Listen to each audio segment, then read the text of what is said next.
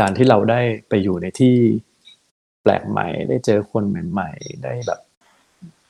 พูดภาษาใหม่ ๆ ไม่ว่าจะแบบแค่คำสองคำหรือว่าได้ได้ไปเจอวัฒนธรรมใหม่ๆอะไรเงี้ยมันมันเปิดโลกให้เรา แล้วก็ทำให้เราแบบ ได้เราได้ได้ได้ได้รู้ถึงความแตกต่างทางความคิด มันทำให้เรากล้าที่จะแบบเปิดใจรับ สิ่งที่แบบไม่ได้เหมือนสิ่งที่เราเคยทำมา ไม่ได้เหมือนสิ่งที่เราเคยเรียนมาก็มันทำให้เราเข้าใจคนมากขึ้น แล้วก็เราอยู่ร่วมกับคนอื่น ๆ ในสังคมได้ได้ง่ายขึ้น The solid pace TC Travlon yeah The solid pace TC Travlon yeah The solid pace TC Travlon สวัสดีครับ ผม TC Triathlon และนี่คือ The Solid Pace Podcast Podcast เพื่อนักวิ่งนักไตรกีฬา ที่จะคอยส่งพลังด้านบวกให้ทุกท่าน รวมทั้งนำเสนอคอนเทนต์ดีๆ มีประโยชน์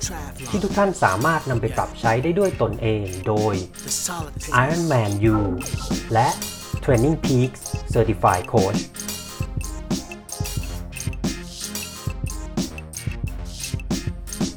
วันนี้คุณสามารถรับฟัง The s o l i Pace Podcast ได้ 4 ช่องทางที่ Apple Podcast Spotify ฟังผ่านเว็บได้ที่ www.tc-triathlon.com/the solid pace podcast หรือฟังที่ Facebook Page ได้ที่ www.facebook.com/mr.tctriathlon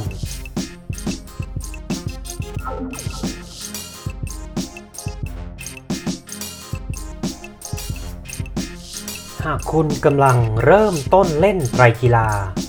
ไม่ว่าจะเป็นในระยะ sprint standard 70.3 หรือ Full Distance Ironman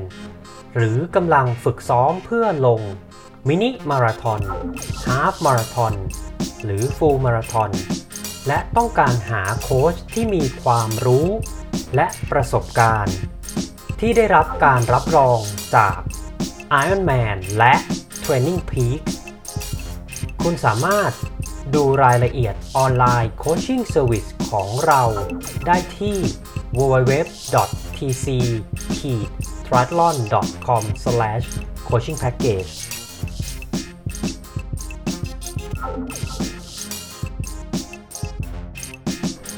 ไตรกีฬาคืออะไร มีจุดเริ่มต้นมาจากที่ไหน จะเริ่มต้นเล่นไตรกีฬาต้องใช้อุปกรณ์อะไรบ้าง ควรเริ่มซ้อมแบบไหนอย่างไรดี เราจะประเมินและวางแผนการซ้อมเบื้องต้นได้ด้วยตัวเองได้หรือไม่ ถ้าทำได้ควรจะเป็นแบบไหนอย่างไร ทั้งหมดนี้อยู่ในออนไลน์คอร์ส9 แรกกับไตรกีฬา Intro to Triathlon โดย TC Triathlon Ironman U และ Training Peak Level 2 Coach คอร์สเรียนนี้ ใช้เวลาเรียน 50-60 นาที ผู้เรียนสามารถเข้าไปใส่อีเมล username และ password แล้วเริ่มเรียนได้ทันที คลิกเข้าไปที่ www.tctriathlon.teachable.com หรือสามารถกดลิงก์ได้ที่โชว์โน้ตท้ายรายการ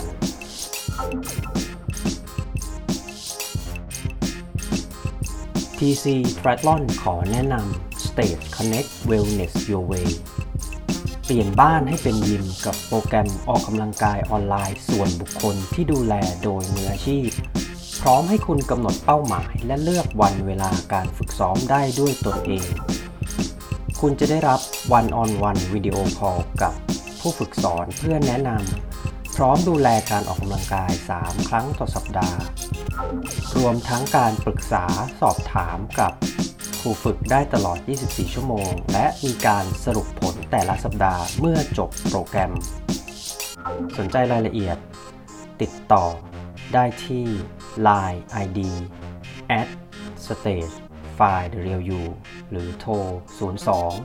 003 5445สวัสดีครับ ยินดีต้อนรับทุกท่านนะครับ เข้าสู่ TC Triathlon Live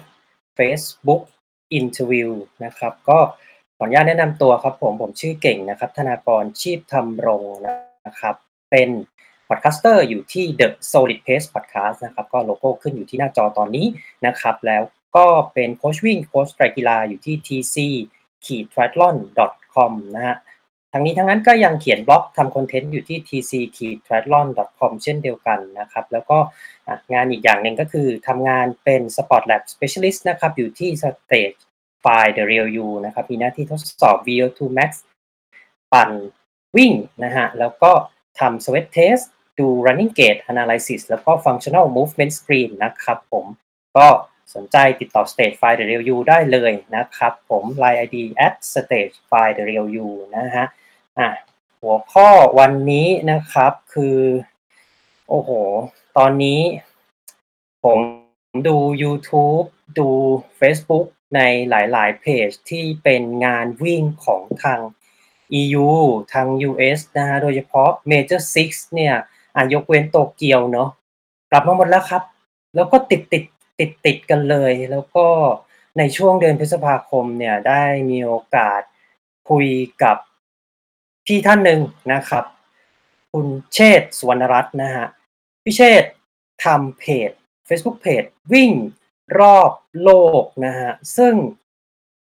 ผมเข้าไปดูโอ้โห เป็นเพจที่หนึ่งในความฝันของ ผมเชื่อว่าน่าจะเป็นหนึ่งในความฝันของทุก ๆ คนบนโลกนี้เลยเนาะที่ที่อยากจะไปเที่ยวรอบโลก แต่พี่เชษฐ์เนี่ยนอกจากจะไปเที่ยวรอบโลกแล้วยังวิ่งในรายการ ที่มีจัดแข่งใน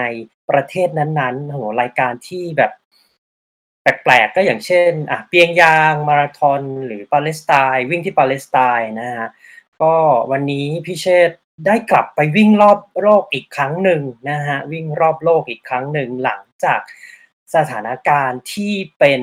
อะโรคระบาดเนอะโควิด ก็มาตั้งแต่มีนา 2020 นะครับ เมษานี่ก็หนักเลยประเทศไทยเราก็ล็อกดาวน์แล้วก็ยุโรป EU ก็ปิดพรมแดนนะฮะแต่ปี 21 นี้นะครับ EU US นะครับหลังจากซัมเมอร์ซัมเมอร์เขาก็คือช่วงมิถุนากรกฎานะฮะหลังจากซัมเมอร์จบลงเนี่ย Major Six ครับกลับมาอีกครั้งหนึ่งเริ่มที่เบอร์ลินนะฮะเบอร์ลินเนี่ย กำหนดการก็คือวันวันเดิมเลยคือในช่วงสัปดาห์สุดท้ายนะฮะวันอาทิตย์สัปดาห์สุดท้ายของกันยานะครับ แล้วก็ต่อด้วยลอนดอน ต่อด้วยชิคาโกบอสตันนะฮะนี่ติดกันเสาร์อาทิตย์จันทร์ครับขออภัยอาทิตย์จันทร์ติดกันเลยชิคาโกบอสตันแล้วก็ปิดท้ายด้วยอะนิวยอร์กนะครับ ซึ่งอย่างที่เราดูตามหน้าเพจเนาะก็มี Shalane Flanagan Flanagan นะครับเป็นอดีตนักวิ่งนะฮะเหรียญอ่าเป็นเป็น Olympian นะครับเป็นนักวิ่งโอลิมปิกทีมชาติสหรัฐที่เธอเนี่ยได้วิ่ง6 six major นะฮะหนึ่งเป็น virtual นะครับโตเกียวมาราธอนซึ่งไม่ได้จัดนะฮะแล้วก็อีก 5 เนี่ยไปตามสถานที่นั้นๆเลยนะครับ ก็วันนี้นะฮะคุยกันนะครับในหัวข้อ ทำไมนักวิ่งไทยควรกลับไปวิ่งรอบโลก อืม จริง ๆ ก่อนที่จะเกิดสถานการณ์โควิด เนี่ย เราก็อะวิ่งในไทยเนาะแล้วเราก็เดินทางไปแข่งไม่ว่าจะเป็นงานเมเจอร์นะครับ หรืองานในญี่ปุ่นเกาหลีอะในญี่ปุ่นที่ยอดฮิตก็คือฟูจิซังมาราธอนซึ่งปีที่ผมไปเนี่ย2019เนี่ยเชื่อไหมฮะ นักวิ่งไทยเป็นเป็นกลุ่มนักวิ่งต่างชาติที่เยอะที่สุดที่ที่ฟูจิซังนะฮะแล้วก็หลังจากนั้น เราก็ไม่ได้เดินทางออกไป วันนี้พี่เชษจะมาขยายความมาแชร์ให้เราฟังฮะว่าทำไมเราถึงควรเดินทางอีกครั้ง ควรกลับไปวิ่งรอบโลกกันอีกครั้งหนึ่ง เพราะว่าพี่เชษนะอะในช่วงต้นปีผมได้คุยกับพี่เชษเนาะเดือนพฤษภาแล้วก็กลางปี พี่เชษก็ยังอยู่ไทยแล้วก็ในช่วงอะที่มี major พี่เชษก็เดินทางอีกครั้ง ได้ไปเป็นอาสาสมัครเป็นดูแลอ่าไปดูการแข่งนะฮะที่เบอร์ลิน แล้วพี่เชษก็วิ่งเองนะฮะที่อัมสเตอร์ดัมมาราธอนนะครับ เสร็จบอสตันพี่เชษไปเป็นอาสาสมัครนะฮะแล้วมาปิดท้ายที่นิวยอร์กซิตี้มาราธอนนะครับพี่เชษวิ่งเอง ซึ่งงานที่พี่เชษวิ่งนี่ซับโฟทั้งสองงานนะเดี๋ยวพี่เชษมา เล่าให้พวกเราฟังประสบการณ์วันแข่งเส้นทางการแข่งและที่สำคัญเนี่ยพี่เชษจะมาบอกว่าเออบรรยากาศความรู้สึกของผู้คนในยุโรป อเมริกากับการออกกำลังกาย outdoor เนี่ยตอนนี้มันเป็นยังไงแล้วก็พวกเรานักวิ่งไทยเนี่ยจะต้องปรับตัวยังไง ถ้าเราจะกลับไปวิ่งรอบโลกหรือวิ่งงานต่างประเทศกันอีกครั้งหนึ่งนะฮะเดี๋ยวเพื่อไม่ให้เสียเวลานะครับ ผมจะขออนุญาตเชิญ พิเชษนะฮะเข้ามาในไลฟ์นะครับ เดี๋ยวผมติดต่อพิเชษสักครู่นะครับผม สวัสดีครับ สวัสดีครับพิเชษได้ยินชัดไหมครับ ครับผมชัดเจนครับ สบายดีไหมครับผมสบายดีครับผม ตอนนี้อยู่ที่ไหนครับพี่แปดโมงเช้าตอนนี้อยู่บอสตันครับ อยู่ที่บ้านโอเคยอดเยี่ยมฮะ เดี๋ยวอ่าก่อนอื่นนะครับ แฟนเพจ TC Triathlon บางท่านอาจจะยังไม่คุ้นเคยกับพี่เชษฐ์อยากให้พี่เชษฐ์อ่าพูดคุยเบื้องต้นแนะนำตัว แล้วก็ตอนนี้ทำอะไรอยู่บ้างครับพี่ครับผมชื่อเชษฐ์นะครับ เชษฐ์สุวรรณรัตน์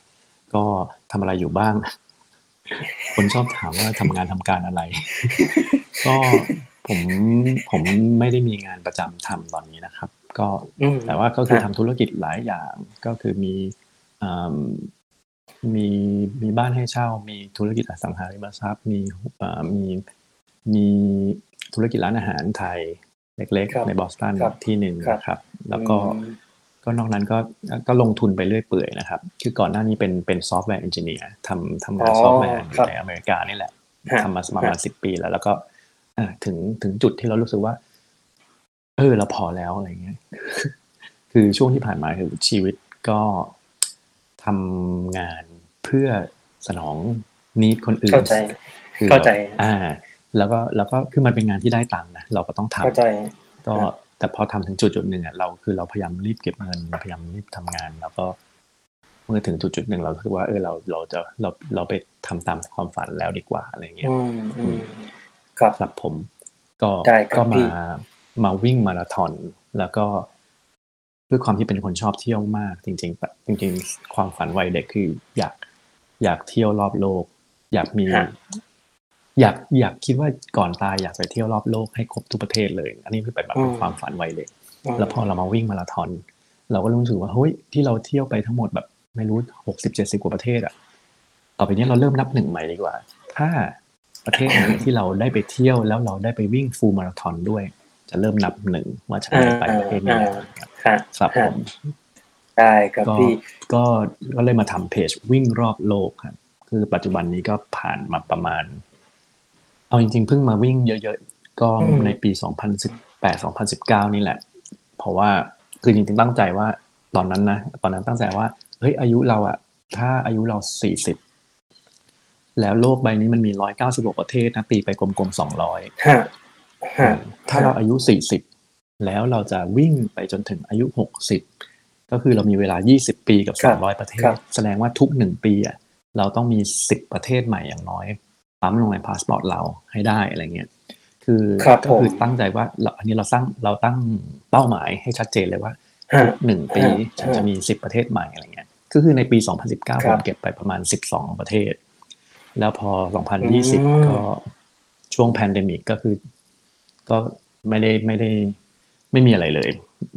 สองพันสองพันยี่สิบรู้สึกว่าเปิดมาต้นปีผมได้ไปสอง race แค่นั้น แล้วก็จบเลยแล้วก็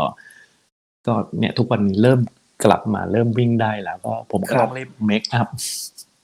ตามให้ทันนะเดี๋ยวไม่ทันเดี๋ยวใช่ช้ากะโก ครับ เข้าใจครับเข้าใจ ก็ช่วง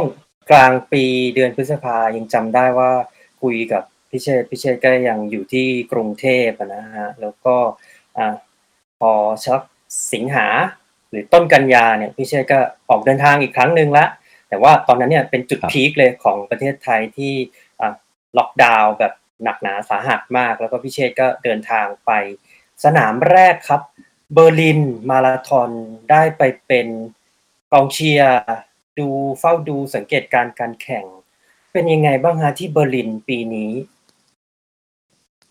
เบอร์ลิน คือจริง ๆ แล้วมีมีอืมรุ่นน้องผมเขาได้ลอตโต้ครับเอ่อเป็นรุ่นเป็นรุ่นน้องที่อยู่ที่อ๋ออเมริกาด้วยแหละ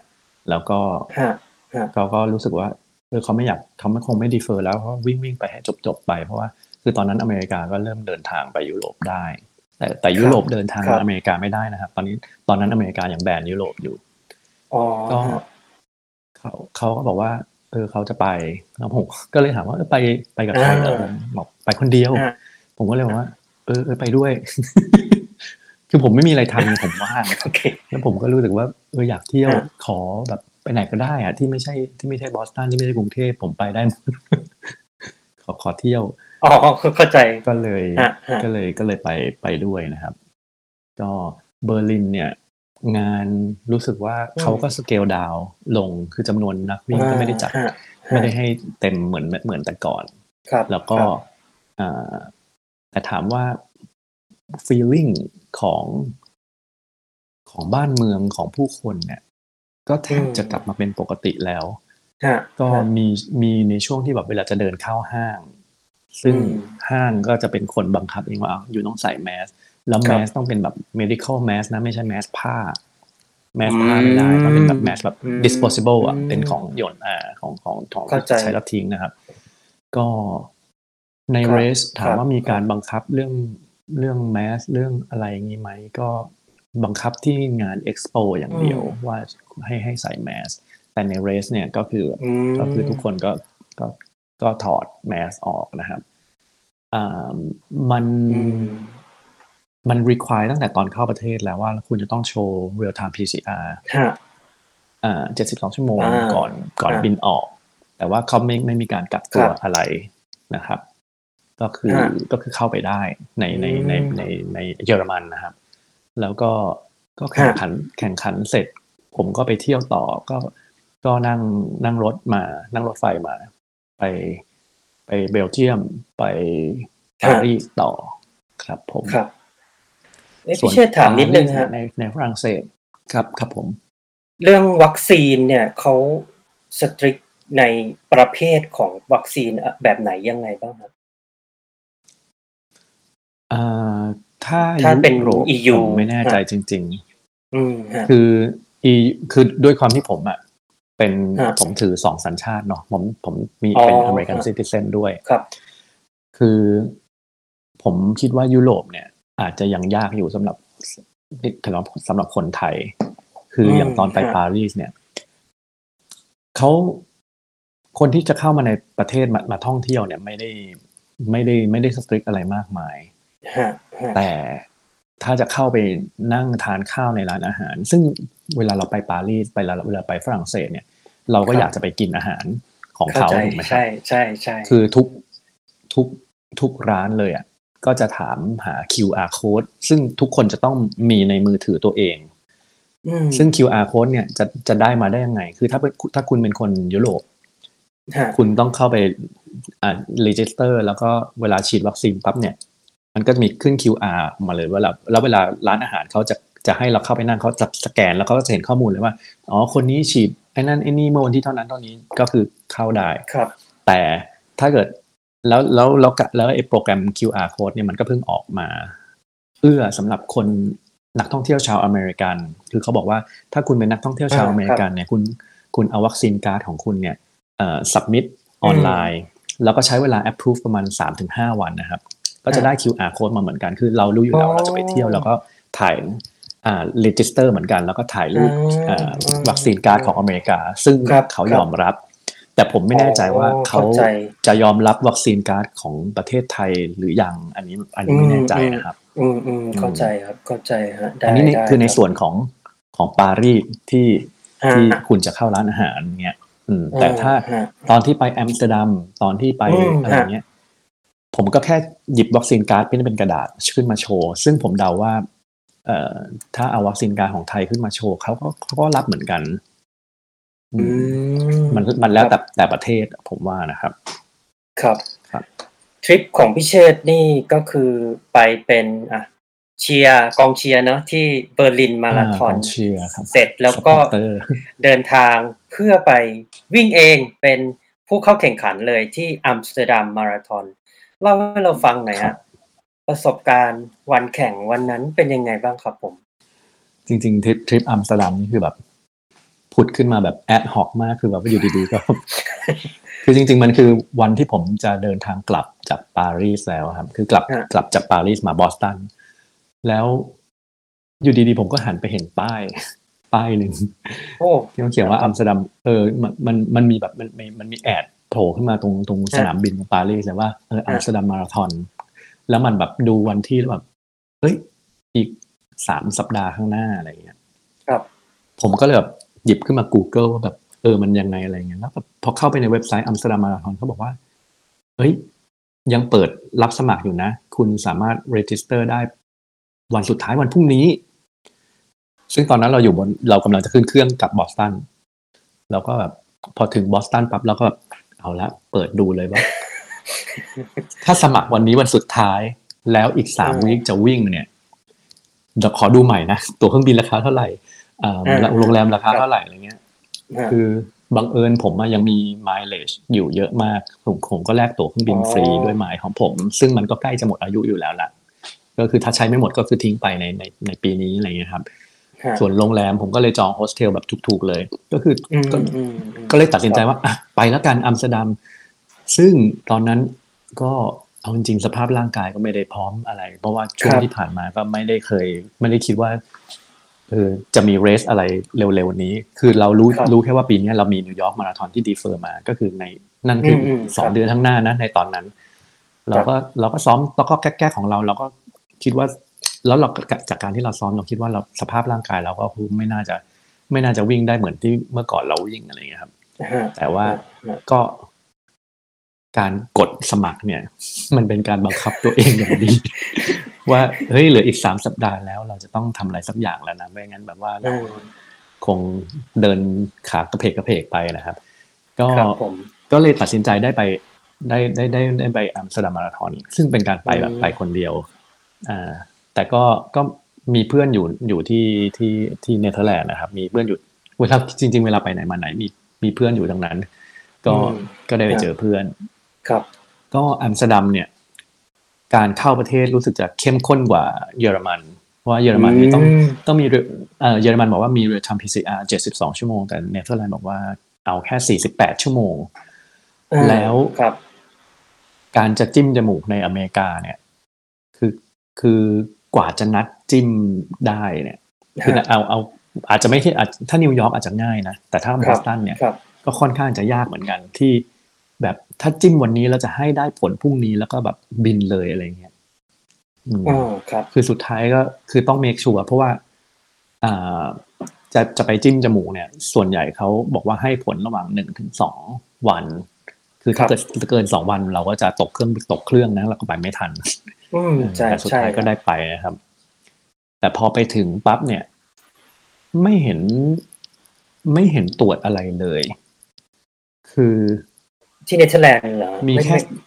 ใช่ครับ มีแค่ตรงที่อืมสายการบิน ครับ คือสายเขาให้สายการบินน่ะ เป็นคน validate ว่าอ๋อคนเนี้ยฉีดว่าอ่าจิ้มจมูกมาสี่สี่สิบแปดชั่วโมงก่อนหน้านั้นนะครับ แล้วก็ให้ขึ้นเครื่องได้พอขึ้นเครื่องไปพอตอนที่เข้าประเทศนี้ก็ ยื่นพาสปอร์ตปั๊บปั๊มปุ้งไปเลย ไม่ดูอะไรเลยโอ้แล้วก็ก็ก็ก็คือ random พอสมควร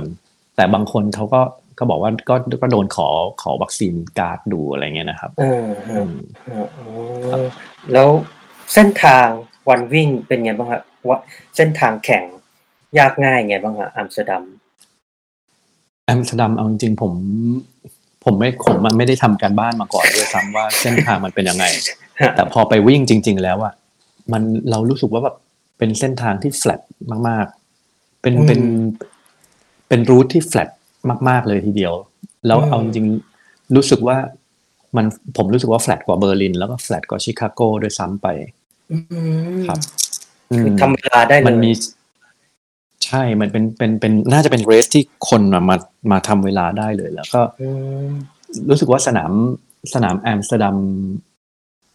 ถ้าจำไม่ผิดนะอ่า world record ของ half marathon ก็อยู่ที่สนามนี้อืมฮะอ่าโอเคหรือว่าครับหรือว่าเคยเป็นสนามที่คนเคยได้ world record เหมือนกันครับ ครับครับ ก็เส้นทางวิ่งเนี่ยใน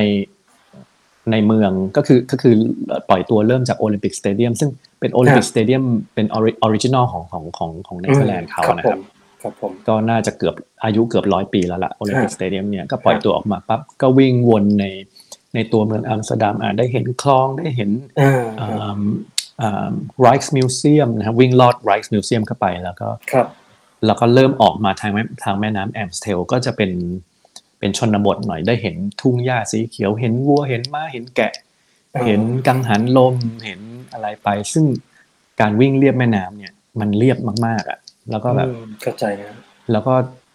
แอมแอมสเตอร์ดัมเนี่ยหรือประเทศเนเธอร์แลนด์เนี่ยเป็นประเทศที่เราก็รู้กันอยู่แล้วว่าเขาอะต่ำกว่าระดับน้ำทะเล ใช่ครับใช่ครับอ่าปริมาณออกซิเจนนี่ก็ไม่ต้องไป โอ้โหไปสู้ใช่อะไรกับเอเลเวชันข้างบนมากมาย ใช่ใช่ใช่อืมครับเพราะนั้นก็เป็นอีกหนึ่งสนามที่น่าจะทำเวลาได้สำหรับนักวิ่งไทยใช่อัมสเตอร์ดัมนะฮะครับ แล้วเป็ครันบประเทศที่ประเทศที่น่ารักพอสมควรเลยฮะทีเดียวมีมีที่เที่ยวสวยๆเยอะแยะมากมาย อืม ครับครับผม คราวนี้หลังจากอัมสเตอร์ดัมปุ๊บก็กลับไปบอสตันไปเป็นอาสาสมัคร คือเราส่วนใหญ่นักวิ่งไทยเราจะคุ้นเคยว่า เออ เดินทางแล้วก็เออไปวิ่งแล้วก็เที่ยวต่อ แต่ว่าการเป็นอาสาสมัครงานวิ่งต่างประเทศ โดยเฉพาะงานวิ่ง major six เป็นไงบ้างครับพี่ อ๋อบอสจริงๆบอสตันจริงๆก่อนเป็นเป็นก่อนไปอัมสเตอร์ดัมฮะอ่าฮะ ก็จริงผมรู้สึกว่าคือบอสตันเนี่ยมันก็คือเหมือนคือผมอะอาศัยอยู่ในบอสตันมาอืมยี่สิบฮะปีแล้ว มันครัก็บเหมือนเป็นบ้านอีกหลังหนึ่งอะนะครับอืมฮะก็ ก็เป็นปีที่เราจริง ๆ ผมมาอยาก ผมสมัคร volunteer มาเกือบทุกปีเลย แต่ไม่เคยได้เลย ครับครับเชื่อไหมว่าบนการการจะเป็น volunteer ในในบอสตันมาราธอนเนี่ย แข่งแย่งกันเหมือนกับการที่คุณแข่งแย่งสล็อตแข่งแย่ง bib เพื่อจะได้วิ่งโอ้แข่งแย่งกันได้ charity แข่งแข่งแย่งกันได้แบบ qualification นะนี่คุณยังต้องมาแข่งแย่งเป็น volunteer อีก คือ คนปกติแล้วคนก็คนจะสมัครกันประมาณหกเจ็ดพันคนน่ะ แล้วเขาแบบมีตำแหน่งว่างประมาณสามพันแล้วก็เขาก็จะให้ให้คนที่มี experience หรือว่าคนที่เคยทำอ่าทำ volunteer มาก่อน ก็คือจะได้ไปก่อนนะครับครับ แล้วแบบแล้วบนบนบนบน tag ห้อยคออะฮะอ่า tag tag ชื่อเราแล้วก็มีมี volunteer มีชื่อตำแหน่งเราแล้วบรรครัทัดบสุดท้ายเขาจะเขียนว่า serve เท่านั้นเท่านี้ years ก็คือแบบทำมาทำ volunteer มาแล้วกี่ปีอะไรเงี้ยแบบอย่างคนเนี้ยเออ serve 10 years แล้วก็ nine nine nine years อ่าครับ continuously อะไรเงี้ยอ่าอืมฮะซึ่งคนก็ก็จะเหมือนคนบอสตันเขาก็จะ proud กับภูมิใจมากที่ ได้มาเป็น volunteer ในงานอย่างเงี้ยคือผมคิดว่ามันมันก็เริ่มแบบเริ่มเริ่มมาแข่งแย่งกันตั้งแต่หลังหลังบอสตันมาราธอนระเบิดนะครับในปีครับ2013ครับครับ คือหลังจากปีนั้นคือเหมือนแบบคนบอสตันก็เหมือนแบบช่วยกัน แล้วอืก็มฮะอืมอืมทำให้ทำให้เรารู้ว่าบอบอสตันนี่แบบ เป็นหนึ่งเดียวนะ แบบ Boston Strong จริงคือแบบ ครับอ่าครับ terrorist จะมาทำอะไรเราไม่ได้อะไรเงี้ย ครับ ก็ครับครับผมผมก็สมัคร volunteer ไปฮะเหมือนเดิมแหละ แล้วก็ครับคือเขาก็บอกว่าถ้าอยากจะได้ทำเนี่ย คืออย่าเลือกมากในตอนตอนสมัครอะเขาก็ให้เขียนเลยว่า คุณอยากทำตำแหน่งอะไร คุณสะดวกทำชิฟไหนมีแบบเขาเขาจะให้คนละแค่หนึ่งชิฟเท่านั้นนะครับหนึ่งครับชิฟคือทำงานประมาณประมาณสี่ชั่วโมง คือโอ้ภาคเช้าสี่ชั่วโมงหรือภาคบ่ายอ่า สุกร์เช้าหรือสุกร์บ่าย เสาร์เช้าเสาร์บ่ายอะไรอย่างเงี้ยอือืมมคือชิฟต์เราประมาณสี่ชั่วโมง ยกเว้นยกเว้นวันที่เป็นเรสก็คือชิฟชิฟที่เป็นเรสก็คือชิฟชิฟนั้นเลยทั้งเรสอะไรเงี้ยซึ่งเป็นแบบเป็นคนแจกน้ำเป็นคนอะไร ครับ คือผมก็ครับก็เลือกเลือกศุกร์เสาร์อาทิตย์เลยบอกว่าอ่าอะไรก็ได้แล้วก็ตำแหน่งอยากทำอะไรมันก็มี option ฮะให้เลือก option หนึ่งว่าเออ whatever needed อะไรก็ได้ที่คุณต้องการอะโอเคฉันเป็นได้หมดเองโอเค ก็ ด้วยความที่มันอาจจะเป็นช่วง pandemic ด้วยแหละ คนก็อาจจะยังกลัวกลัวอยู่ที่จะมาเป็นอืม volunteer เพราะมันการเป็นเข้าใจวอลเนเทียมันต้องแบบว่า expose ตัวเองกับผู้คนมากมายนะครับ ครับเออครับก็ผมก็ได้ได้ได้ได้ได้อีเมลจากบอสตันมาราธอนว่าอะคุณได้รับเลือกเป็นให้เป็น volunteer นะ congratulation ที่เป็นปีแรกของคุณอะไรเงี้ยฮะเออตำแหน่งที่ผมครับได้ทำคือเป็นอยู่แผนกวัคซีน verification ซึ่งเป็นตำแหน่งใหม่ล่าสุดของบอสตันมาราธอนไม่เคยมีมาก่อนครับก็ฮะ วันวันที่วันที่เป็น shift ทำงานของเรา เขาก็ให้ไปก่อนหน้านั้นประมาณชั่วโมงครึ่งสองชั่วโมง เพื่อจะไป meeting กับกับหัวหน้าทีมว่าอืมอ่าครับ job job description นะครับการในหน้าที่งานของเราเนี่ย scope การทำงานของเรามีอะไรบ้างเขาก็จะครับโชว์ให้ดูว่านี่นะเป็นเป็น work เป็น flow มาให้เห็นเลยว่า ถ้าเกิดคนนี้อ่าฉีดวัคซีนมาอะ step ต่อไปคุณก็ต้องมาดูว่าเขาฉีด วัคซีน card ของเขาประเทศอะไรฉีดมาจากไหน มียี่ห้อไหนอะไรครบเขาก็จะมี list กระดาษมาให้เราเห็น แต่ถ้าคนนี้ไม่ฉีดวัคซีนโอเค ให้ส่งไปเต็นท์นี้คือต้องต้องส่งไปเต็นท์ที่จิ้มจมูกแทน คือของบอสตันมาราธอนคอนโปรโตคอลคือว่าเขาก็ไม่บังคับนะถ้าคุณไม่ไม่ไม่ไม่ใช่ไม่ฉีดวัคซีนมาก็เรายังให้คุณวิ่งได้ เพียงแต่คุณต้องไปจิ้มจิ้มจมูกพอจิ้มจมูกได้ผลเป็นบวกปั๊บก็จะมีสายรัดข้อมือมาว่า โอเคคนเนี้ย เข้าไปในลู่วิ่งได้ เข้าไปในเอ็กซ์โปได้อ๋อครับผมครับผมอืมอ่าแต่ของของของวัคซีน verification เนี่ยจ็อบวันนั้นที่ทำก็ ก็บังเอิญว่าอ่าคือคือวัคซีนเนี่ยอ่าใช้อิงตามองค์การอนามัยโลกอะนะครับ ซึ่งก็คือว่าอย่างอย่างอ่านักวิ่งไทยที่ฉีดวัคซีนมาจากเมืองไทยซีโนแวคสองเข็มนี่ครัก็บถือว่า รับด้วยองค์การอนามัยอนามัยโลกเหมือนกันก็ได้ก็อ๋อก็ก็ได้วิ่งเหมือนกันอ๋อซึ่งเอาจริงๆนะโอเคผมผมไม่ได้จะอะไรมากมายกับเรื่องอืมเรื่องอืมอืมวัคซีนชนิดนั้นชนิดนี้นะอืมเพราะว่าอืมครับเอาจริงครับๆในอเมริกาเนี่ยไฟเซอร์เนี่ยก็เป็นก็เป็นเรื่องการเมืองเหมือนกัน ครับเข้าใจครับจริงๆเออเข้าใจคครัรัครับเข้าใจครับครับ ผมนั่นก็เป็นประสบการณ์ การเป็นอาสาสมัคร volunteer นะฮะที่บอสตันมาราธอน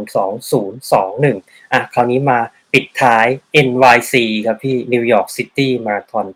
ไปวิ่งมาครับเป็นไงบ้างครับ บรรยากาศเส้นทางกองเชียร์ ผมก็บรรยากาศเนี่ยเอาจริงๆผมเริ่มเริ่มชินกับกับ race ในช่วง pandemic แล้วมันจะดูเหงาเหงาๆหน่อย มันดูเหงาอ่าฮะมันมันคึกคักนะ มันคึกคักนะแต่มันอ่ะมันคึกคักน้อยกว่าเดิม อืมคือไม่ว่าจะเป็นในเอ็กซ์โปนะครับถ้าถ้าเกิดเป็นเป็นช่วงก่อนหน้านี้เอ็กซ์โปนี่เดินกันนี่แบบไหลเบียดไหลอะใช่ใช่คือคน คือไม่ว่าจะเป็นตัวเราเอง หรือว่าเพื่อนเราญาติเราพ่อแม่พี่น้องเราเราพาเข้าไปในเอ็กซ์โปทุกคนโอ้โหไปลุมดึงแย่งซื้อเสื้อกันแย่งนู่นใช่นี่กันใช่ใช่แต่ว่าอันเนี้ยโล่งมาก แล้วก็ซุ้มครับนั้นอยู่ตรงนี้ ซุ้มอ่าซุ้มรับบิดอยู่ตรงนู้น ซุ้มรับเสื้ออยู่ตรงโน้นอะไรเงี้ย ห่างแบบอืมห่างจนแบบเออ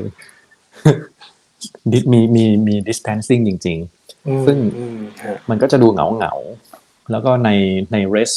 ใน race bag race pack package นะครับ race package kit ครับที่เขาให้มาเนี่ย ถ้าเกิดถ้าเดิมเนี่ย จะมีแจก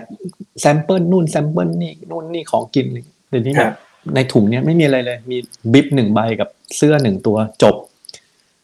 ไม่แจกอะไร ผมไม่ผมก็เลยไม่รู้ว่าเอ๊ะถือถือโอกาสนี้ว่าแบบแหมไม่มีมีมีโรคระบาดก็เลยแบบ ไม่แจกอะไรเลยหรือเปล่าฮะฮะฮะก็แล้วก็ซุ้มต่างๆ อย่างเดิมเดิมเนี่ย มันจะมีแบบว่า อ่า ซุ้มอะเจลของยี่ห้อคิปโชเก้อะมี sample ให้ชิมฮะหรือว่าแบบอะเครื่องดื่มเกลือแร่นี้อะมีมี sample ให้ชิม อันนี้คือแบบไม่มีไม่มีซุ้มพวกนั้นแล้ว ครับอืมก็คือการเดินเอ็กโปเนี่ยเดินรับเสื้อเสร็จรับบิดเสร็จก็คือแบบ ไม่ดูอะไรเลยแล้วก็แล้วก็ออกเลย แล้วก็ครับถ้าคุณไม่ไม่ได้ซื้อของไม่ได้ซื้อของที่ระลึกของของเรสครับนั้นก็ฮะก็ก็แทบจะเดินออกเลยใช้เวลาประมาณ 15นาทีจบในการเข้าอืมเอ็กซ์โปนะครับ ส่วนวันที่เป็นเรสเนี่ยฮะเอ่อเป็นไงเขาบ้างครับ เขาเริ่มปล่อยตัวตั้งแต่8โมงจนถึงเที่ยง คือโอ้เขาซอย ซอยแต่ละ wave รู้สึกแต่ละ wave ห่างกันประมาณ50นาทีอะครับโอ้แล้วฮะแล้วแล้วโอ้แต่ละ wave ก็จะมีย่อยย่อยเป็นแต่ละบล็อกอีก ซึ่งแต่ละบล็อกก็จะปล่อยห่างกันประมาณ15นาที10นาที15นาทีอืมซึ่งครับก็ไม่ได้ต้องครับการให้คนคนมาแออัดกันมากไปคือเดิมเนี่ยนิวยอร์กมาราธอนฮะเป็นเป็นมาราธอนที่ใหญ่ที่สุดในโลกนะมีใช่ finisher ใช่แต่ละฮะปีเนี่ยประมาณ ห้าหมื่นห้าหมื่นบวกบวกใช่ครับ ใช่ครับปีนี้ใช่รู้สึกมีมีสองหมื่นสี่พัน finisher คือโอ้ลดลงไปครึ่งหนึ่งเลย ใช่ฮะตอนแรกใช่เขาโฆษณาว่า ปีเนี้ยเขา cap เขา cap ไว้ที่สามหมื่น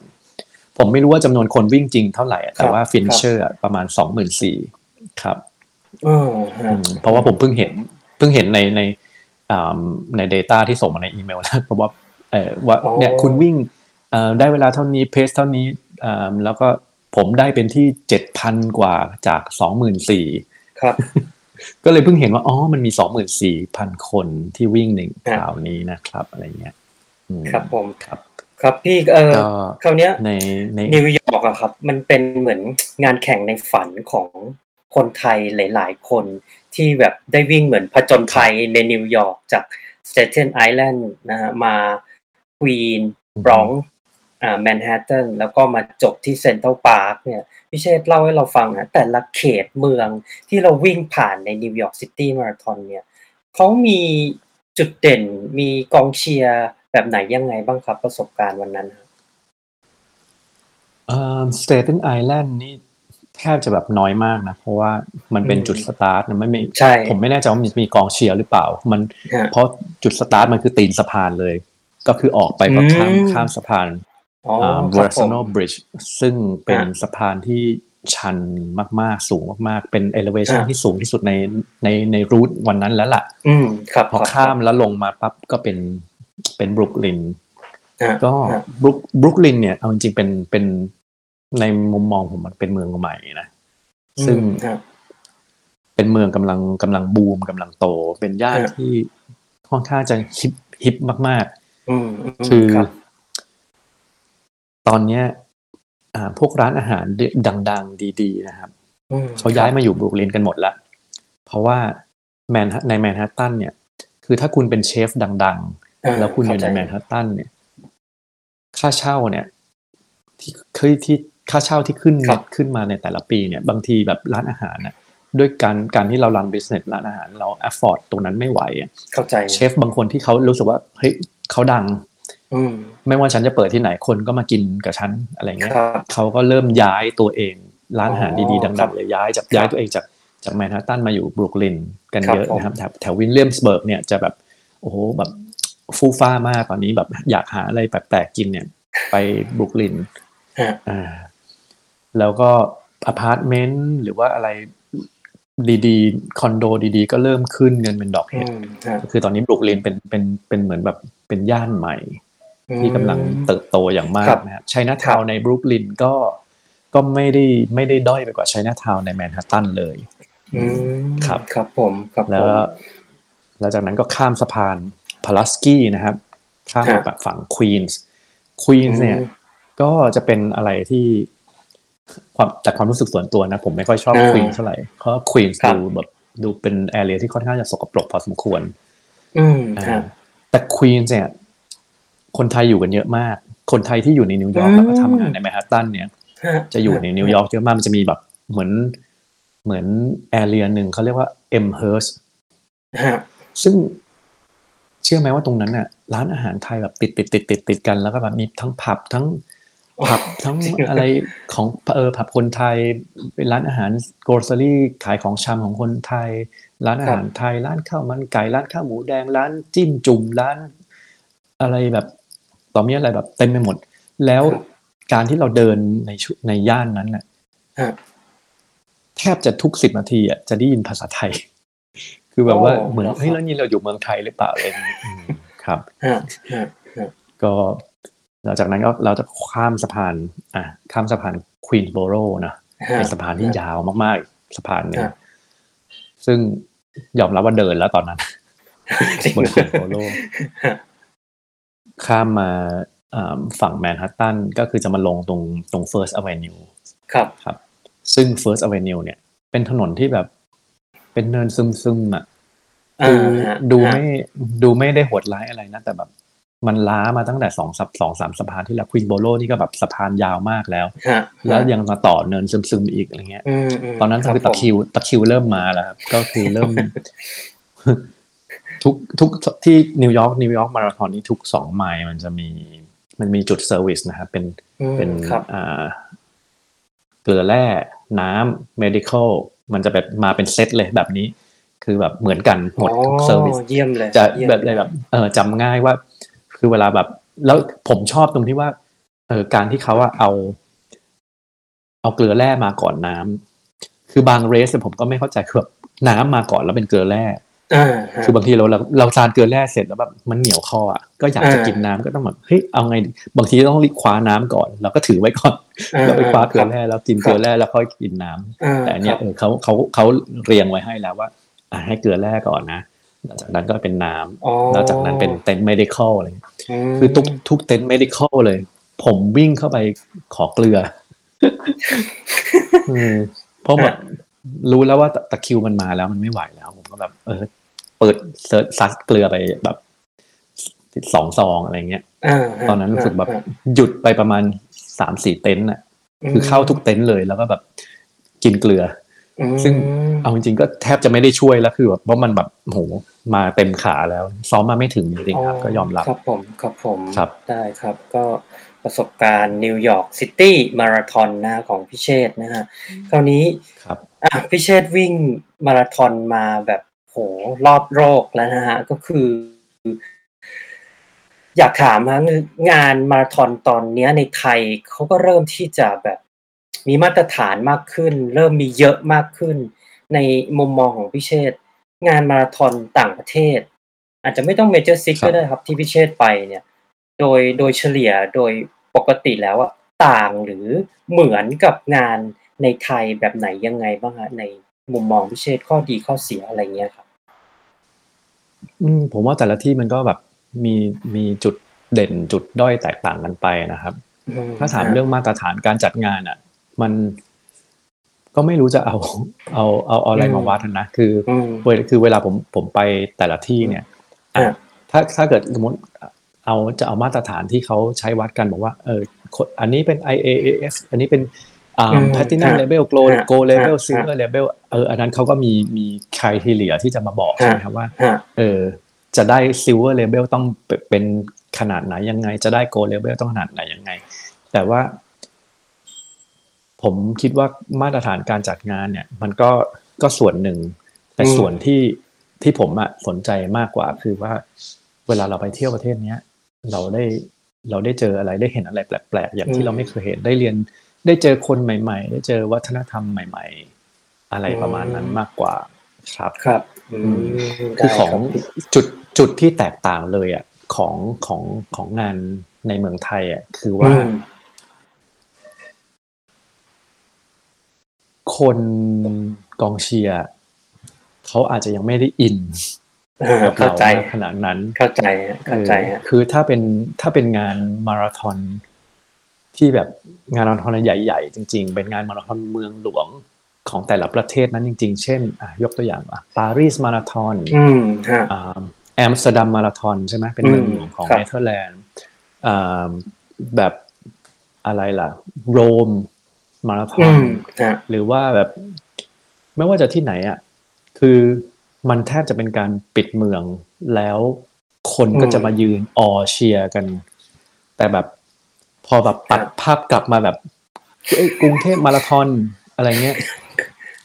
เรายังไม่สามารถจะบิวให้คนอืมเมืองของเรามีอืมส่วนร่วมได้ คือคนอาจจะยังไม่เข้าใจว่าอืมเออคนอาจจะไม่เห็นความสำคัญ หรือว่าเขาอาจจะยังคิดไปไม่ถึงตรงนั้นไงคือคนอืมคนก็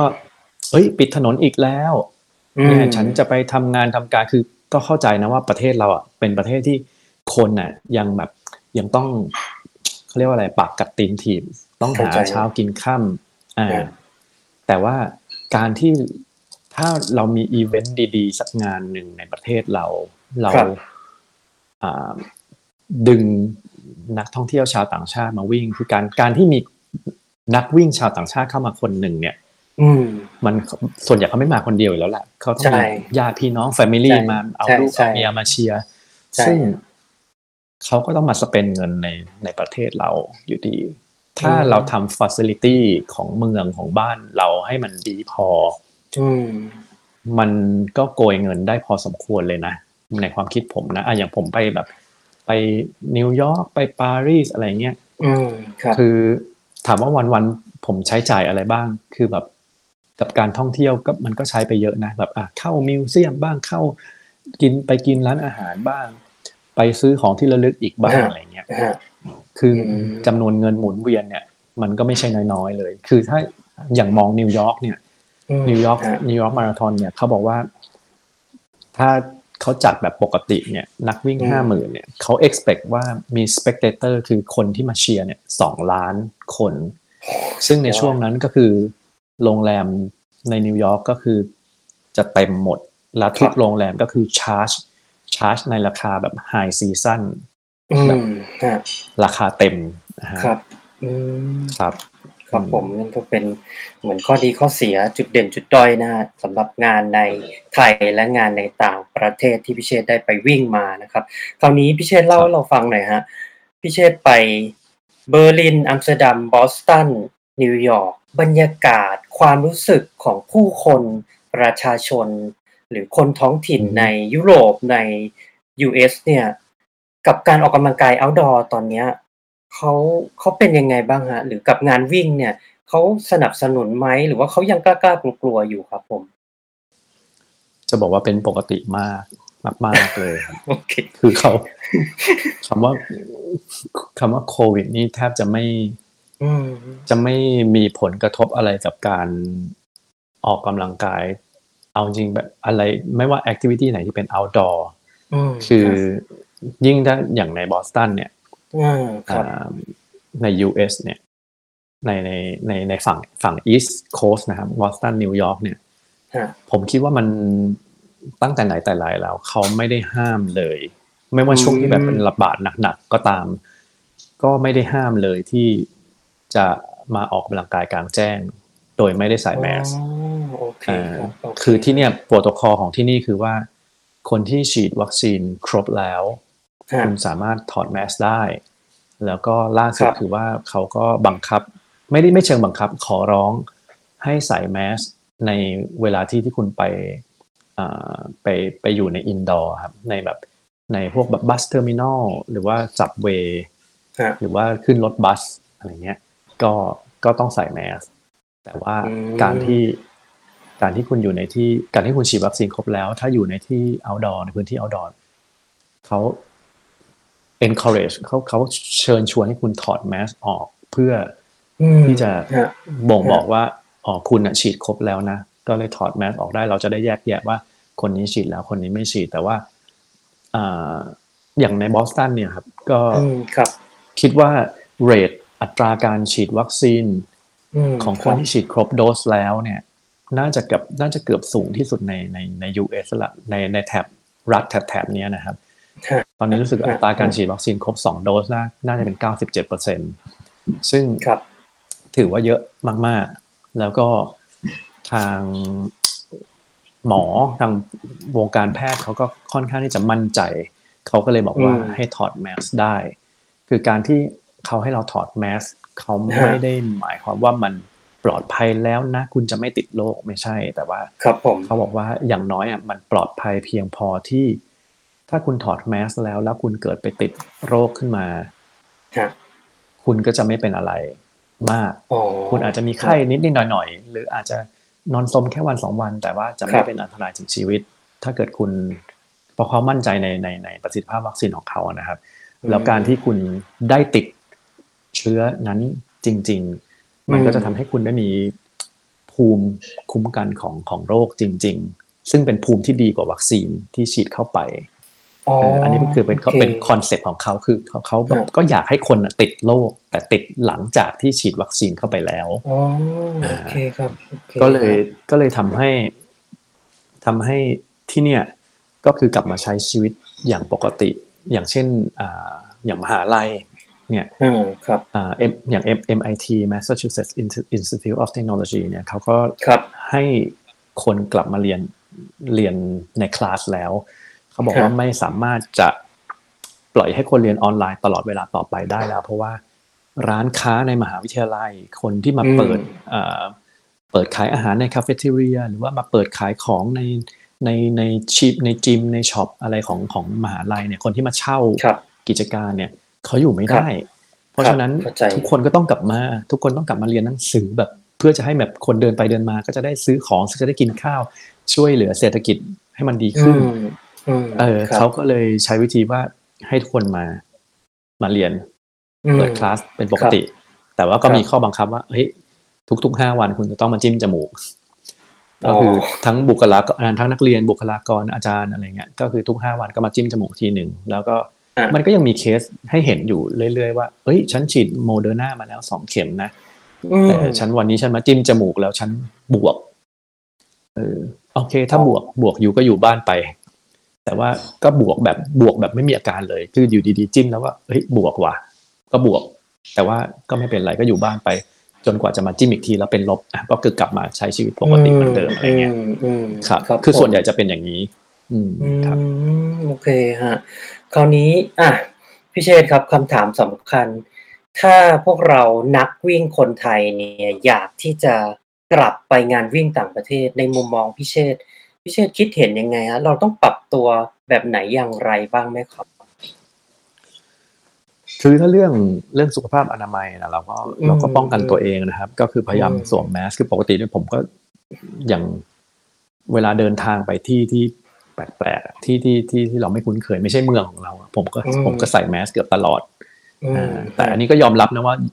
ใช้ชีวิตอยู่ในบอสตันทั่วไปเนี่ย ผมก็ไม่ค่อยได้ใส่แล้ว เพราะว่าครับเออเราคก็บเรารู้สึกมั่นใจเรารู้สึกเซฟจริง ๆ แต่ว่าอืมถ้าครับเดินทางเนี่ย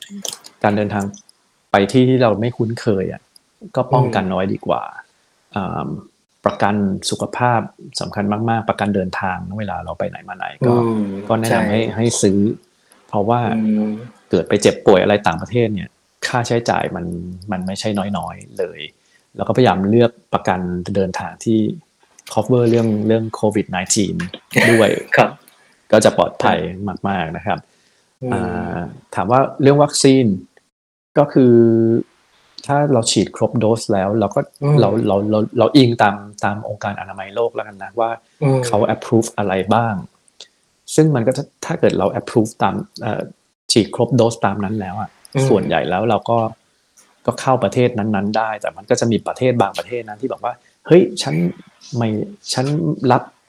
approve แค่เน้นแค่นี้ก็คือเราก็เช็คเป็นครับเช็คเป็นประเทศประเทศไปว่าเขาอืม approve อะไรบ้างนะครับอืมอืมได้ครับพี่พี่เชษฐ์ครับ ถ้าถามงี้ได้ไหมฮะ ถ้าตอนเนี้ยคือ หลาย ๆ ท่านเนี่ยก็คิดถึงการเดินทางแล้ว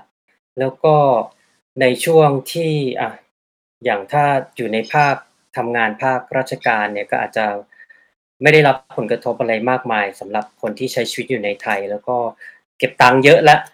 อยากเดินทางแล้วถามนิดนึงครับพี่ครับทำไมนักวิ่งไทยทำไมพวกเราควรกลับไปวิ่งต่างประเทศหรือวิ่งรอบโลกฮะ เออตอบยังไงดี คือทำไมต้องไปเหรอฮะ อืม จริง ๆ มันก็ก็ไม่ได้บังคับว่าต้องไปนะอืมอืมแต่คือในส่วนตัวผมแล้วอะอืมผมรู้สึกว่ามันเป็นการซื้อกำไรชีวิตให้กับอืมตัวเองฮะเออการที่เราได้ไปอยู่ในที่แปลกใหม่ ได้เจอคนใหม่ ๆ ได้แบบ พูดภาษาใหม่ ๆ ไม่ว่าจะแบบแค่คำสองคำหรือว่าได้ ได้ไปเจอวัฒนธรรมใหม่ๆอะไรเงี้ยมันมันเปิดโลกให้เรา แล้วก็อืมทำให้เราแบบ ได้เรา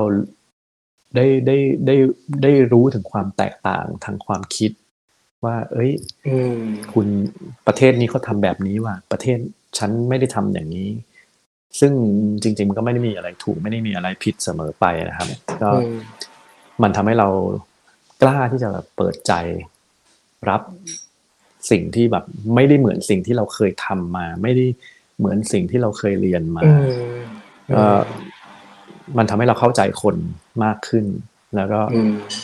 เราอยู่ร่วมกับคนอื่น ๆ ในสังคมได้ได้ง่ายขึ้นอืมอืมันทำให้เรายอมรับความความแตกต่างของของของของแต่ละคนว่า เออ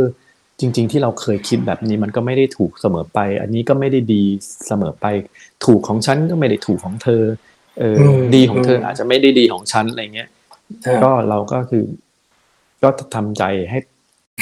ฝึกให้ตัวเองนี่แหละ เปิดรับแล้วก็เปิดกว้างขึ้น แล้วก็ยอมรับความแตกต่างอืมครับผม นี่ก็คือเหมือนเหตุผลที่ดีที่อะ เราควรจะออกเดินทางอีกครั้งหนึ่งแล้วก็กลับไปวิ่งกลับไปเที่ยวกันอีกครั้งหนึ่งนะครับครับเป้าหมายที่พี่เชษฐ์ตั้งไว้ในการวิ่งรอบโลกนะฮะสำหรับเพจวิ่งรอบโลกเนี่ย ตอนนี้เป็นไงบ้างฮะ เดินทางเป้าหมายมาถึงกี่ประเทศแล้วเหลืออีกกี่ประเทศครับพี่ ตอนนี้น่าจะไปได้ประมาณสักยี่สิบประเทศมั้งครับอืมก็คือประมาณสิบเปอร์เซ็นของร้อยเก้าสิบหก อืมครับโอผมเคฮะหลังจากนี้วางค่อยๆแผนไป ว่ายังไงดะบ้างฮะ อ่าหลังจากนี้เหรอครับ อืมก็อาจจะต้องเมคอัพบ้าง อาจจะมีบางปีที่จะต้อง ถ้ามันยังตอนนี้ก็ยังกลับมาเดินทางร้อยเปอร์เซ็นไม่ได้สักทีเดียวนะก็อาจจะมี อืม บางบางปีที่อาจจะต้องอ่าไปสักสิบสิบมาราธอนสิบสองมาราธอนอะไรก็ เดี๋ยวก็ต้องลองดูฮะเพ ราะว่าอืมมันเริ่มมีหลายประเทศที่แบบ คือมันมันช่วงนี้มันไม่ได้มีมาราธอนจัดในทุกร้อยเก้าสิบหกประเทศใช่เสใช่มอไปใช่คือมันมันมีบางประเทศที่มันเคยจัดงานมาราธอนแล้วพอมี พอมีโควิด -19 หรือว่ามีอ่าเขาเรียกอะไรนะมี ผลกระทบทางเศรษฐกิจเขาก็ครับหยุดจัดไปเลครัยบอะไรเงี้ย ก็อืมแต่ว่ามันจะมีกลุ่มคน จำนวนกลุ่มหนึ่งซึ่งเป็นแบบอย่างเรานี่แหละ ซึ่งผมเพิ่งเพิ่งมามาเจอกลุ่มนี้นะผมผมคือมันมันจะมีคนที่แบบอยากไปวิ่งมาราธอนในต่างประเทศแบบทุกๆประเทศอะเยอะมากแล้วมันก็มีกลุ่มคนกลุ่มนี้ขึ้นมาแล้วก็กลุ่มคนกลุ่มนี้นี่แหละเขารวมตัวกันเพื่อจะจัดงานมาราธอนเองโอ้เพื่อจะไปวิ่งกันครับเอง ครับโอ้อย่างอย่างปีหน้าอะสิ่งที่ผม plan จะไปก็อ่ามีประเทศอ่ามีเอลซาวาดอร์กับนิคารากัว ซึ่ง ไม่แน่ใจว่าเขามี race ของเขาหรือว่าเขาอาจจะไม่มีไม่ไม่ไม่ได้มีการจัด race เกิดขึ้นแต่ว่ากลุ่มคนพวกเนี้ยพวกพวกเราเนี่ยแหละฮะไปออ g a แก z e งานแล้วก็จัดกันเอง ซึ่งงานหนึ่งอะอาจจะมีนักวิ่งประมาณห้าสิบคนเจ็ดสิบคน ซึ่งอืมก็อืมคไปรับตั้งซุ้มกันเอาเอง แล้วก็วัดระยะทางให้เป็นให้ให้มันครบ42.195ก็อืมประมาณนั้นจัดงานกันเองครับผมอืม แต่ว่าครับผถามว่าปีหน้าเนี่ยมีแพลนอะไรบ้างอืมฮะใน 2022 นะครับครับเรสครับที่เอาเป็นว่า สมัครไว้แล้วจ่ายตังค์เก็บตังค์ผมไปแล้ว ซึ่งก็ไม่รู้ว่าเขาจะให้เขาจะถ้าเขาจัดไม่ได้มันก็จะ defer ไปเรื่อยๆ แต่ว่าเอาเป็นว่าอืมเก็บตังค์ผมไปแล้วเนี่ย ผมจะต้องไปวิ่งเนี่ยอ่าก็มีที่ไหนบ้างฮะมีมีโตเกียวมาราธอนนะครับอ๋อเดือน March อืมครับ มี เอเวอ race ต์มาราธอนเนปาลนะครับ ซึ่งเป็นเรสที่อ่าใช้เวลานานมากเป็นทริปประมาณ 10 15 วันมั้งผมจำไม่ได้มคือประมาณ 10 10 วันแรกเนี่ย เราจะค่อยๆ hike ตึ๊ดๆๆขึ้นไปเรื่อยๆ จนถึง base campมเพื่อฮะจะค่อยๆปรับอ่าปรับระดับ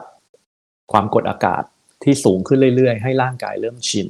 อืมแล้วพอถึงวัน race เนี่ย เราวิ่งลง จาก base camp มาวิ่งลงอืข้างล่างมเป็นการวิ่งลงก็ยังดีอยู่ครับ ถ้าวิ่งขึ้นคงอ๋อก็คงตายก็ก็ก็ไปโตเกียวไปเอเวอเรสต์แล้วมีไปที่ไหนไปบ้างเอไหมเวอฮะเรพี่สต์มีอ๋อมีปลายเดือนมีนาครับ หลังหลังโตเกียวก็จะมีโรมมาราธอนอืมก็โอเคครับอ่าพี่มีมีมีโรมมาราธอนมีเอเวอเรสต์มีมีลอนดอนมาราธอนรู้สึกเลื่อนไปดเลื่อนไปตุลาคมนะครับ เดือนออกโทเบอร์อ๋อครับ ก็มีอ่า มีเอลซาวาดอร์นิคารากัวที่อ่าฮะอ่าคิดว่า confirm มาไปนะครับครับ แล้วก็เดือนตุลาคม อันนี้ยังดูอยู่ ก็คือเล็งไว้อืมคือจริง ๆ ตั้งใจจะไปตั้งแต่ปีที่แล้ว แล้วมันก็พอมี pandemic ก็เลยเลื่อนมาอันนี้คือเออร์บิลมาราธอนที่ประเทศอิรักนะครับ โอ้อ่านอกนั้น เดี๋ยวมันก็มีผุดมาอีกเรื่อยๆครับผมก็ผมก็ว่างั้นผมเพก็ราะว่าว่างั้นใช่ครับ คือผมเอาเอาแค่ที่ confirm อะว่าว่าน่าจะไปก็คือมีแค่นี้ก่อน แต่ว่าคือผมเป็นอะไรประเภทที่แบบว่าอยู่ดีๆแบบเอ้ยหันไปเห็นเฮ้ยอ้าวมีเหรออะไรเงี้ยอะ search ซิอะตั๋วเครื่องบินถูกโรงแรมไม่แพงอะก็กดเลยก็ไปเลยก็ได้ เพราะฉะนั้นก็โอเคช่วงนี้ก็เริ่มเริ่มต้องกลับมาซ้อมแล้วก็ทำตัวเองให้พร้อมตลอดเวลาเพราะว่า มันก็ ถ้าเป็นสิบสองมาราธอนต่อปีก็คือมันก็แทบจะวิ่งทุกเดือน ก็คือใช่ร่างกายเราใช่ต้องใช่พร้อมอยู่ตลอดเวลา ใช่ครับใช่ครับครับ มี plan กลับไทยอะไรยังไงเมื่อไหร่ไหมครับพี่ ก็มีเอาจริงๆมีอยู่นะครับ อาจจะเนี่ยแหละ อาจจะอีกสองสามสัปดาห์ข้างหน้า อาจจะไปได้ครับ แต่ว่าก็ได้เอ่อก็ยังไม่ได้ยังไม่ confirm วันครับฮะก็คือมีเพื่อนเห็นเพื่อนๆชวนไปวิ่งอ่อืาม บางแสนยี่สิบเอ็ดขอนแก่นยี่สิบเอ็ดอะไรเงี้ยครับแต่ผมคือผมตั้งใจแล้วว่าผมว่า ผมคงไม่วิ่งฟูลมาราธอนในในเมืองไทยแล้วอืมอืมอืมไม่ได้รังเกียจหรืออะไรนะอ่าไม่ได้แบบเข้าใจกระแดะหรืออะไรด้วยอืมแต่รู้สึกว่าการที่ถ้าฉันจะต้องเหนื่อยถึงขนาดวิ่งฟูลมาราธอนม ขอเป็นประเทศใหม่เถอะ อ่า เข้าใจฮะแค่นั้นเข้าใจแค่นั้นเอง ผมก็คงไปวิ่งอะถ้าวิ่งแบบอะ 10k ฮาฟมาราธอนสนุกสนุกกับเพื่อนๆอะเดี๋ยวคงไปก็คงได้เจอกันนะครับ ครับผมครับผม ก็สุดท้ายครับ อยากให้ฝากช่องทางในการพูดคุยแชทติดต่อกับพี่เชษฐ์ไม่ว่าจะเป็น Facebook IG ครับพี่ ครับ ก็อ่าถ้าเป็น Facebook มีมี Facebook กับ YouTube นะครับอ่าอืมวิ่งครับรอบโลก running the world นะครับอืมก็ไปติดตามกันได้ subscribe กันได้นะครับอ่า Instagram Instagram ก็เป็น Instagram ของเพจแล้วกันวิ่งรอบโลกสะกดตรงตัวเลย W I N G R O B L O K วิ่งรอบโลกนะครับอืมโอเคครับพี่เออพี่เชษฐ์ฮะเดี๋ยวขออีกหนึ่งคำถามครับอย่างตอนเนี้ยฮะในในในเรื่องที่เป็น การเดินทางเนี่ยข้อปฏิบัติวัคซีนที่ US เนี่ย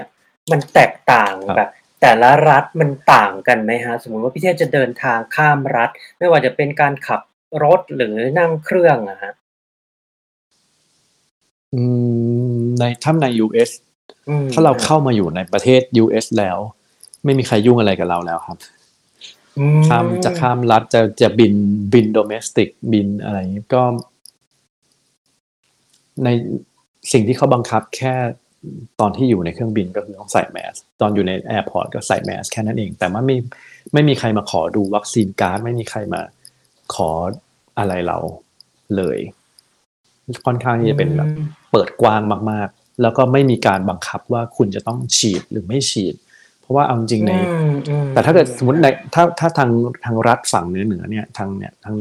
บฮะอสตันฮะบอสตันนิวยอร์กอะไรพวกเนี้ยคือคนก็ฉีดกันเกือบหมดแล้ว แต่มันก็จะมีแบบว่ารัฐที่เป็นแบบมีความเป็น liberal มากๆนะรัฐทางใต้อ่าฟลอริดาเป็นไงบ้างฮะเท็กซัสอะไรเงี้ยเป็นไงเขาบ้างก็คจะรับแบบพี่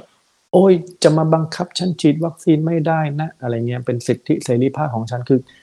เขาก็ อันนี้ก็คือแบบเป็นเหตุผลที่บอกว่าทำไมอะอัตราการติดเชื้อในอเมริกามันยังสูงอยู่ แต่ว่าตัวเลขมันสูงนะ แต่ว่าก็คือก็คืออาจจะเป็นรัฐ ทางฝั่งใต้ๆมาซะเยอะนะครับ ก็อืมฮะก็เขาก็ไม่ค่อยได้ฉีดวัคซีนกัน แล้วก็แล้วก็มันก็จะมีเอ่อเหตุผลทางศาสนาอีก ว่าอืมอืมเออมันก็อ่า อันนี้เราก็ไม่ไม่ไปพูดถึงแต่ว่า ครับครับครับเขาก็มีเขาก็มีความเชื่อของแต่ละคนว่าเออแบบบางคนก็ไม่บางคนเป็นหมอด้วยซ้ำไปก็ไม่ฉีด ก็ก็อืมเขาก็เชื่ออย่างนั้น แต่คือก็ไม่ได้มีใครบังคับนะครับว่าฉีดหรือไม่ฉีดแต่คือถ้า ถ้าเกิดคุณไม่ฉีด คุณก็สวมแมสไปก็แค่นั้นเอง ก็ก็ไม่ได้มีใครว่าอะไรแต่ถ้าเกิดคุณฉีดแล้ว อยากจะถอดแมสก็ถอดได้ไม่ได้มีใครว่า หรือหรือใครจะใครจะฉีดหรือไม่ฉีดแล้วแล้วแอบใส่แมสถอดแมสมันก็ยังไม่ เอาเป็นว่ามันอยู่ที่จิตสำนึกของแต่ละคนอืมอืมมากกว่าแล้วคือที่นี่ก็คือคนก็ค่อนข้างจะค่อนข้างจะ open อะเปิดกว้าง freedom มากเป็น land of freedom มาก ใครอยากทำอะไรทำครับพี่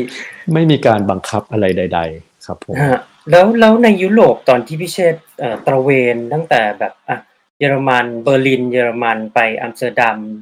อ่าแล้วก็ไปเบลเยียมเนี่ย พอข้ามพรมแดนเราต้องยังไงบ้างไหมฮะ โชว์วัคซีนการ์ดหรือมีการเช็คอะไรบ้างไหมครับพี่ ไม่มีอะไรเลยครับมคือการข้ามพรมแดนในยุโรปเป็นเป็นเหมือนเอามันมันก็คือถ้าเกิดใครที่เคยเดินทางในยุโรปแล้วอะจะเข้าใจว่าอืมการที่คุณเข้าพรมแดนมาคุณลงประเทศไหนเนี่ยอืมคุณก็ต้องแบบปฏิบัติตามตามกฎ immigration ของประเทศนั้นครับแต่พอคุณเข้ามาในยุโรปแล้ว คุณจะตระเวน ไปไหนมาไหนในนั้นไม่มีใครสนใจอะไรคุณแล้วมันเหมือน domestic หมดเลยครับอืมอืมเออเข้าใจแต่ว่าถ้าอย่างอย่างเบลเยียมเนี่ยรู้สึกจะเบาสุดอ๋อในความรู้สึกผมอ่าคืออาไม่อ่วัคซีนการ์ดหรืออะไรไม่ค่อยได้ซีเรียสเท่าไหร่เลย แล้วก็อืมคือด้วยความที่เบเบลเยียมเนี่ยเป็นประเทศอย่างอย่างอย่างตรงเออ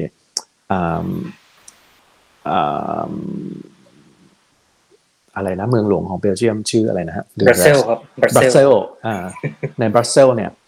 มันเป็นเมืองที่ไม่ได้เป็นจุดท่องเที่ยว destination แบบแบบอืม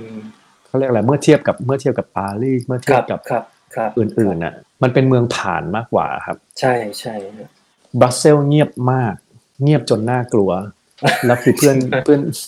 เพื่อนที่อยู่เบลเยียมก็บอกว่า เออคนที่เมื่อก่อนน่ะคนที่เคยทำคนที่อยู่ในเนี้ย เป็นคนทำงานแบบ expat เป็นส่วนใหญ่อ่าเขาไม่ได้แบบเข้าใจไม่ได้เป็นคนบรัสเซลหรอกอ่าแล้วก็พอตั้งแต่มีโควิด แล้วก็อ่าเขาให้ work from home ได้เนี่ยคนก็ออกไปแล้วกลับประเทศตัวเอง คือวันนั้นผมไปยืนอยู่หน้ากรองปาร์คนะครับอ่าในใช่ Grand Palace ใช่ใช่คือปกติการจะยืนถ่ายรูปหน้า Grand Palace เนี่ย โอ้โหคนจะเยอะเยอะมาก แต่นี่คือแบบยืนคนเดียว ถ่ายจะโพสต์อีกกี่ท่าก็ได้คือแบบว่าข้างหลังมีแค่ตัวฉันและกรองปาร์คไม่มีอะไรเลยอืมซึ่งรู้สึกว่า เออ นี่มันแบบ เออมันเงียบเหงามาก ร้านอาหารก็เปิดบ้างปิดบ้างอืมแล้วอืมการที่เราเดินเข้าร้านอาหารไปเนี่ยเขาไม่ขอดูวัคซีนกับเขาเขาเปิดรับเข้ามาเถอะ เข้ามาเถอะช่วยเข้ามากินของเขาเถอะอืมอืมก็จะเป็นฮะลักษณะอย่างนั้นมากกว่า อืม แต่ปารีสปารีสเนี่ยนักท่องเที่ยวเต็มมาก แล้วก็วัคซีนการ์ดเอ่อเอ่อ QR code บนมือถือเป็นอะไรที่สำคัญมาก ไม่ว่าคุณจะไปที่ไหน ครับครับครับอ่าช็อปแบรนด์เนมบนชองเอลิเซ่หลุยวิตตองชาแนลอะไรเงี้ย คิวยาวมากเหมือนกับแจกฟรี แล้วคนช้อปปิ้งกัน ผมคิดว่าคนคนคนคงเก็บกด เก็บกดคือช้อปปิ้งกันแบบ คือไม่ได้ช็อปมานานมากแบบโหแบบถือกันครบถุงกันแบบอืมซึ่งผมก็เป็นหนึ่งในนั้นฮะมีคนฝากซื้อของ ถือกันแบบโอ้โหแบบ ถือถุงแบบเยอะมากอะแล้วก็แบบคิวคิวไอ้ line security อืมที่ฮะ อ่าอะไรนะ line security ตรงเอ้ยไม่ใช่ละเป็น line ที่ทำทำ tax refund ที่สนามบิอ๋นอนะอ๋อฮะฮะโอ้โหคิวยาวมาก แสดงว่าคือคนก็กลับกลับมาช้อปปิ้งจับจ่ายครับใช้สอย ครับผมชื่อหลุยส์วิตตองเนี่ย เชื่อไหมว่ารายได้ quarter อืม quarter หนึ่ง quarter สองของเขาเนี่ยฮะแทบจะ double จากปีที่แล้วเลยอะแล้วเป็นแล้วเป็นแบบเหมือนแบบ all time high ยอดขายสูงสุดในประวัติศาสตร์ของหลุยส์วิตตองครับโอ้โหก็ นั่นก็เป็นเหมือนสภาพบรรยากาศทั้งที่อเมริกาสหรัฐอเมริกา US แล้วก็ที่ EU ยุโรปที่พิเชษได้ไปเดินทางมานะ ตอนนี้พิเชษก็อยู่ที่บอสตันนะครับ ก็อย่าลืมนะฮะสำหรับท่านผู้ชมทุกท่านถ้าสนใจอยากวิ่ง อยากเที่ยวแบบพิเชษนะฮะ ก็เข้าไปดูผมแปะลิงก์ไว้ให้นะครับ facebook.com/ วิ่งรอบโลกนะฮะก็ติดตามกดไลค์กดแชร์เพจพิเชษได้ฮะแล้วก็ทางนี้ทางนั้นก็ยังมีลิงก์ของ YouTube Channel นะครับ แล้วก็ลิงก์ Instagram นะแปะลิงก์ไว้ให้ที่คอมเมนต์ของอ่า Facebook Live ครั้งนี้นะครับสำหรับวิ่งรอบโลกนะครับ Running the World นะฮะสำหรับวันนี้ก็อ่ในนาม TC Triathlon นะครับ ก็ขอขอบพระคุณนะครับ พิเชษนะฮะ คุณเชษฐ์สุวรรณรัตน์นะครับแอดมิน Facebook Page วิ่งรอบโลก แล้วก็ Six Star Marathon Finisher นะครับที่สลับเวลามาพูดคุยกัน แล้วก็แชร์เรื่องราว ความรู้แรงบันดาลใจดีๆ ในการออกเดินทางออกวิ่งนะฮะก็ถ้ากลับมาเมืองไทยก็เดี๋ยวผมขออนุญาตไปวิ่งด้วยครับพี่ ได้ครับยินดีครับผม ครับผมก็วันนี้ลาไปก่อนครับพี่ขอขอบพระคุณมากครับ ขอบคุณมากครับสวัสดีครับ สวัสดีครับทุกท่านครับ สวัสดีครับพี่ ครับผมที่จบลงไปแล้วนะฮะนั่นก็คือการพูดคุยสัมภาษณ์นะครับ TC Triathlon Live Facebook Interview นะครับทำไมนักวิ่งไทยควรกลับไปวิ่งรอบโลกนะฮะคุยกับคุณเชษฐ์สุวรรณรัตน์นะครับแอดมิน Facebook Page วิ่งรอบโลกและ Six Star Marathon Finisher นะครับอย่าลืมนะฮะถ้าชอบแล้วก็มีความรู้สึกที่อะ อยากจะฟัง อยากจะรับชมอะขอโทษครับ อยากจะฟังย้อนหลังนะฮะในการ Facebook Live วันนี้นะครับก็เข้าไปติดตามได้ที่ The Solid Pace Podcast นะครับ Apple Podcast Spotify Podbean Google Podcast แล้วก็ www.tc-triathlon.com/the solid pace podcast นะครับแล้วก็เป็นพอดแคสต์ดีๆนะฮะที่จะส่งต่ออะ แรงบันดาลใจพลังด้านบวกดีๆ ให้กับนักวิ่งนักไตรกีฬาทุกทุกท่านนะครับผมแล้วก็ถ้ามี feedback อะไร ก็ส่งกันมาได้นะฮะ ที่ Line ID at TC Triathlon นะครับคำถาม feedback หรือคำแนะนำนะส่งกันมาได้เลยนะฮะก็วันนี้ขอขอบพระคุณทุกท่านที่เข้ามารับชมแล้วก็รับฟังนะครับ แล้วเจอกันใหม่สัปดาห์หน้านะฮะจะเป็นอะไรติดตามได้ที่ Facebook นะครับ TC Triathlon www.facebook.com/mrtc triathlon นะฮะสำหรับวันนี้ลาไปก่อนนะครับ ขอขอบพระคุณทุกท่านครับ สวัสดีครับ The solid pace. TC. Triathlon. Yeah. The solid pace. หากคุณมีนักวิ่ง นักไตรกีฬา หรือผู้ที่อยู่ในวงการ endurance sport ไม่ว่าจะเป็นชาวไทยหรือชาวต่างชาติ ที่คุณอยากรู้จัก หรือมีหัวข้อที่คุณอยากให้เราพูดถึง คุณสามารถแนะนำรายการได้ที่อีเมล info at tc triathlon com หรือทักไลน์เรามาได้ที่ Line ID at tc triathlon